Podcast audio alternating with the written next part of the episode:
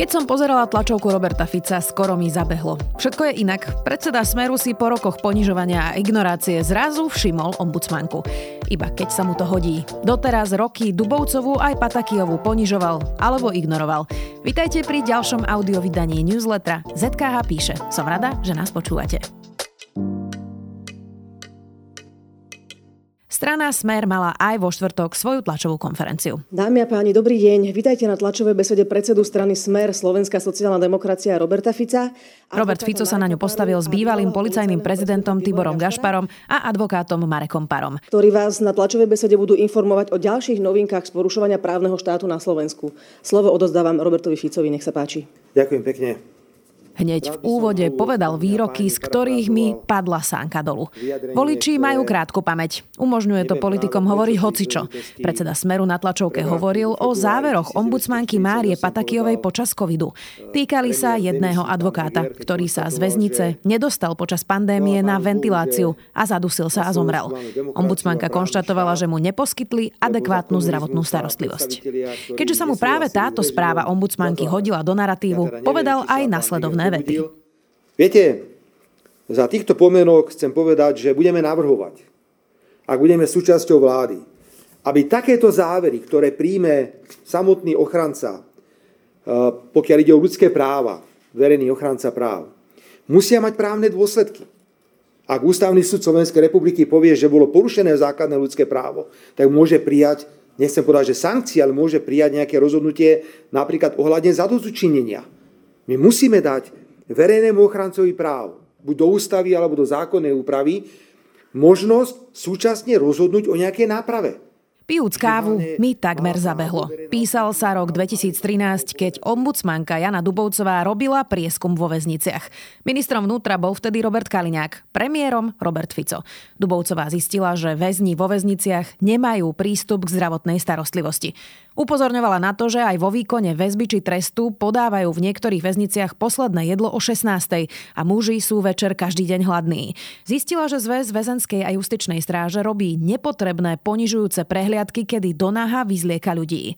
Upozorňovala na to, že CPZ, teda celý predbežného zadržania, nesplňajú ani základné požiadavky na hygienu a ľudské zaobchádzanie.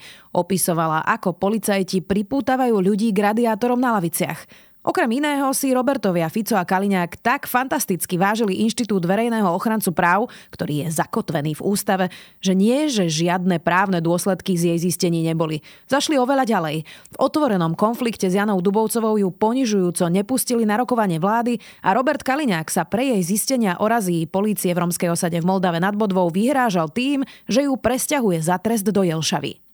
Smer opakovane ignoroval výročné aj mimoriadne správy ombudsmaniek Dubovcovej aj Patakijovej. Konkrétne naposledy v roku 2020 si Robert Fico tak vážil profesorku Patakijovú a inštitút ombudsmana, že sa spojil s Kotlebovcami, aby sabotovali prijatie výročnej správy v parlamente. Inak aj v tejto správe v roku 2020 ombudsmanka Patakijová hovorila o väzňoch a porušovaní ich práv. Opísala tam prípad, kedy polícia zobrala človeka na policajnú stanicu a nechala ho v miestnosti, v malom zamrežovanom priestore, s kovovou stoličkou bez operadla pripevnenou k zemi. Sedel tam aj počas noci, pripútaný o stoličku. Do celý ho umiestnili až po viac ako 24 hodinách od zadržania a bez ošetrenia lekárom napriek tomu, že bol zranený. V 2020 ešte Smeru na väzňoch zrejme tak nezáležalo. Verejná ochrankyňa práv počas vlády Roberta Fica prijímala aj správy o porušovaní práv detí. Napríklad v reedukačných zariadeniach, že im tam násilím holia hlavy a používajú na ne fyzické tresty. Prijala aj zásadnú správu o tom, že máme domovy sociálnych služieb so seniormi po celej krajine v absolútne nevyhovujúcich priestoroch a ak tam začne horieť, ľudia tam takmer s istotou uhoria zaživa. Mnohí sú totiž imobilní na poschodiach s bariérami a zavarenými mrežami na oknách. Ombudsmanky roky upozorňovali na porušovania práv menšín, Rómov aj kvír ľudí. Ani raz za 12 rokov vlády Smeru neprišla od ministrov alebo premiéra Fica normálna reakcia. Viem, že žijeme v instantnej dobe bez kolektívnej voličskej pamäte, ale sme tu aj niektorí, ktorí si pamätáme fakty veľmi presne. Mnohí sa ma pýtajú, čo majú najbližšie mesiace ako voliči robiť. Všímajte si, čo hovoria politici. Berte ich vážne. A pozrite si, či náhodou pár rokov dozadu netvrdili presný opak. Napríklad ja som mala počas celej tlačovky Smeru pred sebou tvár vystresovanej Jany Dubovcovej, keď v roku 2014 zišla schodami na úrade vlády a vyrozprávala nám ponižujúci príbeh, ako ju Robert Fico ani nepustil k slovu. Na takéto momenty sa totiž zabudnúť nedá. Neviem, kde sa to berie. Kam sa otočím, tam sú ľudia v kolektívnej depresii. Napomáha tomu armáda komentátorov, ktorá sa síce s dobrým zámerom, no nie šťastne predbieha v tom, kto naloží komu viac a kto lepšie pomenuje, že z tejto krajiny sa treba pobrať čím skôr a zabaliť to tu. Minula mi hovorila jedna veľvyslankyňa, že sa jej veľmi páči Slovensko.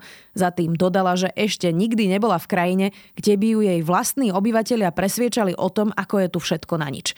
Ak nejakému Slovákovi hovorí, že ide cestovať do Šťavnice alebo do Tatier, automaticky ju posielajú do Prahy, Viedne alebo do Alp. Slovensko sa neoplatí. O ničom. Sme v kolektívnej depke z toho, kam smeruje krajina. Pritom si ju tvoríme sami. Ešte sa nič zásadné nestalo. Už moji priatelia hovoria, že si kupujú byty v Prahe a pripravujú sa na odchod. Ide o veľa? Iste. Nešlo o to ale v každých voľbách. Pri spomienke na Jana Kuciaka sa veľa diskutovalo. Múdrejší ľudia, než som ja, hovorili, že Slováci neustále čakajú na spasiteľa. Začať si to tu tvoriť znesiteľnejšie musíme my sami. Vnímam, že v depresii je najmä elita tá časť spoločnosti, ktorá sa tu má najlepšie. A zatiaľ tu nemáme Maďarsko ani Bielorusko. A ak budeme prepadať depke ešte predtým, než sa vôbec niečo stane, odradíme množstvo šikovných ľudí, aby šli voliť, aby prišli domov, aby tvorili hodnoty. Nie som si istá, či práve mestská elita s dobrými platmi, ktorá sa môže zajtra zdvihnúť a ísť žiť kamkoľvek inam, má právo na takéto bičovanie sa. Webov teleskop má za sebou ďalší veľký objav. Keď sa vedci pozerali do obdobia 700 miliónov rokov po veľkom tresku, čakali, že uvidia malé, mladé galaxie. Prekvapivo však objavili 6 masívnych galaxií, ktoré sa už vtedy podobali tej našej, mliečnej ceste. Objav spôsobuje vedcom problémy, pretože nesedí so súčasnými teóriami o vesmíre. Vzrušujúce objavy, vzrušujúce časy. Dobrá správa je, že keď sa ľudstvo spojí, dokáže fantastické veci. Obsiahlejšie o tomto objave píše kolegyňa Renáta Zelná vo svojom článku. Podcast týždňa. TikTokoví vyšetrovatelia.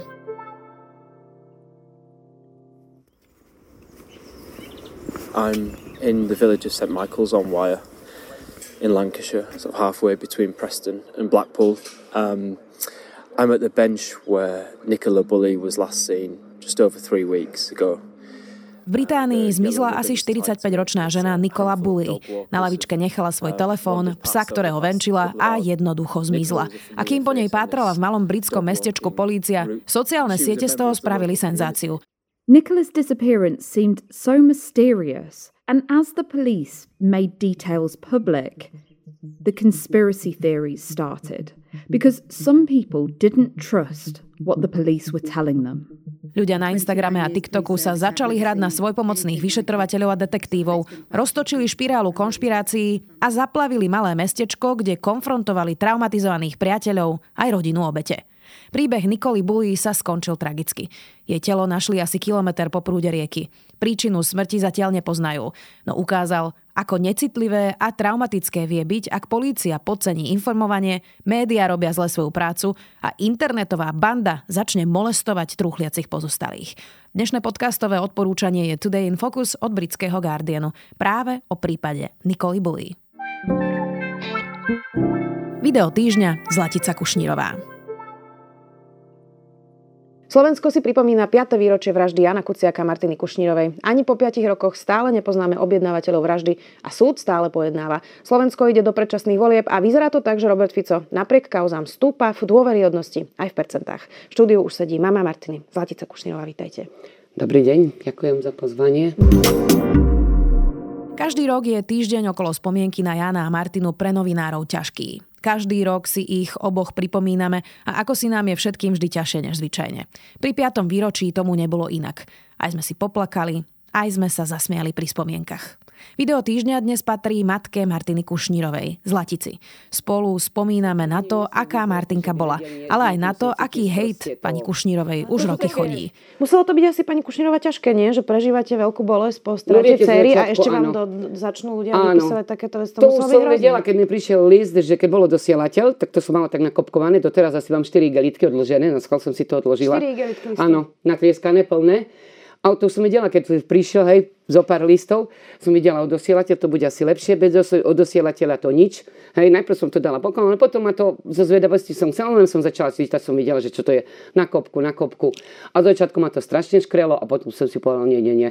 Ja sa z toho nezrútim, keď, keď som dala to, že ich zabili, že sme to nejakým spôsobom prežili a sme tu, tak určite tí, tí zlí ľudia ma nezlomia ani náhodou. Zatiaľ, čo časť dezinfospektra opäť roztočila odporné konšpirácie o tom, že Kuciaka zavraždila CIA a celé to na chudáka Kočnera našili, pripomeňme si fakty a skutočný príbeh vraždy Jána Kuciaka a Martiny Kušnírovej. V kinách je práve dokument, ktorý mapuje všetky udalosti. Prípad Kuciak stojí za to. Odporúčam, aby si ho pred voľbami naozaj pozrel každý a zamyslel sa nad tým, kam sme sa dostali, prečo a kam sa dostať chceme, respektíve nechceme. Hudobná bodka Maggie Rogers.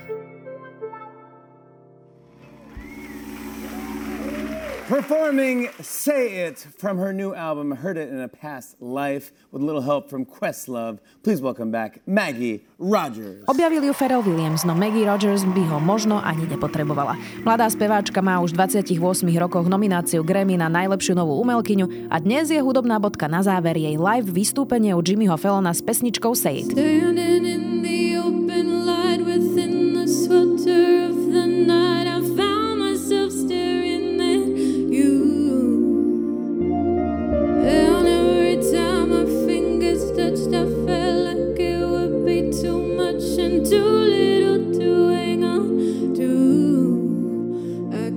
Za bubnami sedí Questlove z The Roots a ak máte čas, aj si to pozrite. Tá radosť Maggie aj Questlova je veľmi chytľavá.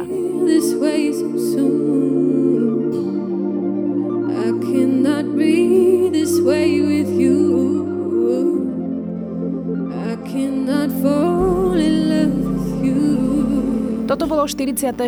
vydanie newslettera ZKH píše. Ďakujem, že nás čítate aj počúvate.